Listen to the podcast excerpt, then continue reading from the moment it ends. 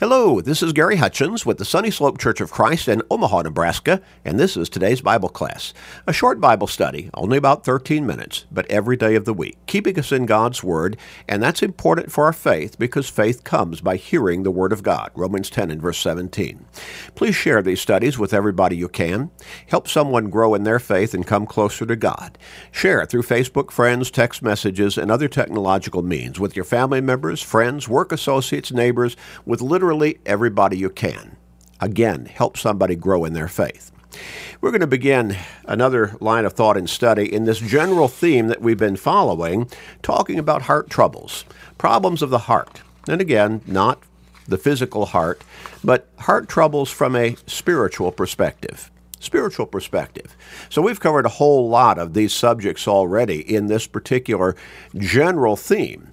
But I think we need to go on and this is something that probably a lot of people may not really stop and think about because they tend to kind of get over whatever it is they're focused upon by way of a problem in their life or a need in their life once that problem or need is fulfilled or taken care of.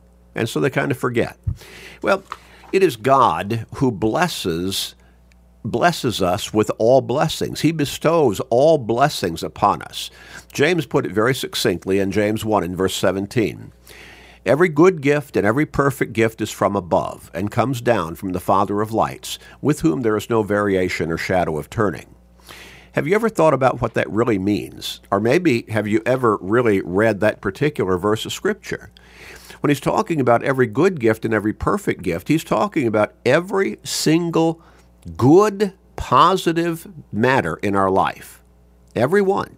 So, if we've got health that is sufficient that we can work a job and make a living for ourselves and our family, that's a blessing from God. If we have the ability to do a particular job that allows us to make a living for ourselves and our family, that is a blessing from God. If we have an automobile to get us back and forth from, to and from work, that is a blessing from God. If we have a home in which we can live, now it may be a small apartment, but it's shelter. That's a blessing from God. We're talking about food and clothing and everything that we would look at and say, now that's a positive in my life. That's something that is truly good. That is a blessing from God. Some people might overlook that reality and they might think, well, that's not a blessing from God. I did that myself. I went to I went to work every day. I earned my living. I made my But again, where's the job come from? Is that a good thing in your life that you're able to earn a living? That's a blessing from God. Do you have shoes on your feet? Do you have clothes on your back? That's a blessing from God. Well, I had to pay for those. You had the ability to pay for those because God blessed you with the ability to work a job, to earn a living, to have an income that allowed you to be able to pay for those clothes for those clothes. That's a blessing from God. Now, God wants us to call upon him with our needs. In Jeremiah chapter 33 and verse 3, the prophet was very direct. And of course, he's writing God's word here. He says, and this is God speaking Call to me, and I will answer you, and show you great and mighty things which you do not know. So God is saying, call to me. Now, how do we call to God? Do we just run outside and, you know, tilt our head up into the sky and say, God? Well, that's not what he's talking about. We call to God through prayer, through prayer. Prayer is a tremendous blessing for those who have been blessed with that opportunity and ability, with that particular blessing. What a wonderful, good gift it is to be able to turn to God in prayer at any time and as often as we want, not just as often as we need, but as often as we want, and know with confidence that God is listening to us. That is a wonderful, wonderful blessing. We like the idea of God blessing us, and we're glad that we can present our needs to Him in prayer. Now, especially, in fact, I want to go back a little farther back in, in Jeremiah first, and that's Jeremiah chapter 29 and verse 12. And here, the same prophet, he writes this, and again, this is God's word, God speaking. Then you will call upon me and go and pray to me, and I will listen to you. And you will seek me and find me when you search for me with all your heart. God wants us to turn to Him. God wants us to call upon Him through prayer. He wants to be there with us and for us, but He wants us to acknowledge that He is there with us and for us. He wants us to acknowledge that we need His blessings, and we truly do need His blessings. The psalmist wrote in Psalm 145, verses 18 and 19 The Lord is near to all who call upon Him, to all who call upon Him in truth. He will fulfill the desire of those who fear Him. He also will hear their cry and save them. What encouraging words these are in these various texts of Scripture that we've been looking at. Just incredible, incredible encouragements and promises that God will be there to listen to us as we call upon Him. Well, we think about Psalm 50 and verse 15 as well. And here along this same line, God says, Call upon me in the day of trouble. I will deliver you, and you shall glorify me. Isn't that a great promise from God? That we can call to Him in whatever the day of trouble might be, whatever that point of trouble might be. And if we're walking with God in faithful obedience on a consistent basis, we can call to Him. And, and what does the psalmist say there in verse 15? I will deliver you, and you shall glorify me. And again, this is God's word. So we're certainly happy to be able to call upon God in prayer, and we're perhaps even happier when we see God granting our requests and blessing us with that for which we have petitioned Him in prayer. We're pleased to know that God can do more than we can imagine. And there are some people may come up short. They may think, well, God doesn't want to hear this. This is a small matter. I actually had a man, you know, and, and he was a faithful brother in Christ, going back many, many, many years, talking about, you know, these small matters. Some of these small matters, we don't need to bother God with those. God knows the very hairs of our head. Now, that might be a small matter, you know, when you stop and analyze it. He knows the birds of the sky. He knows when one bird falls to the ground. What matter is too small for us, created in God's image, with a soul, an eternal soul? What matter is too small for us to take before God?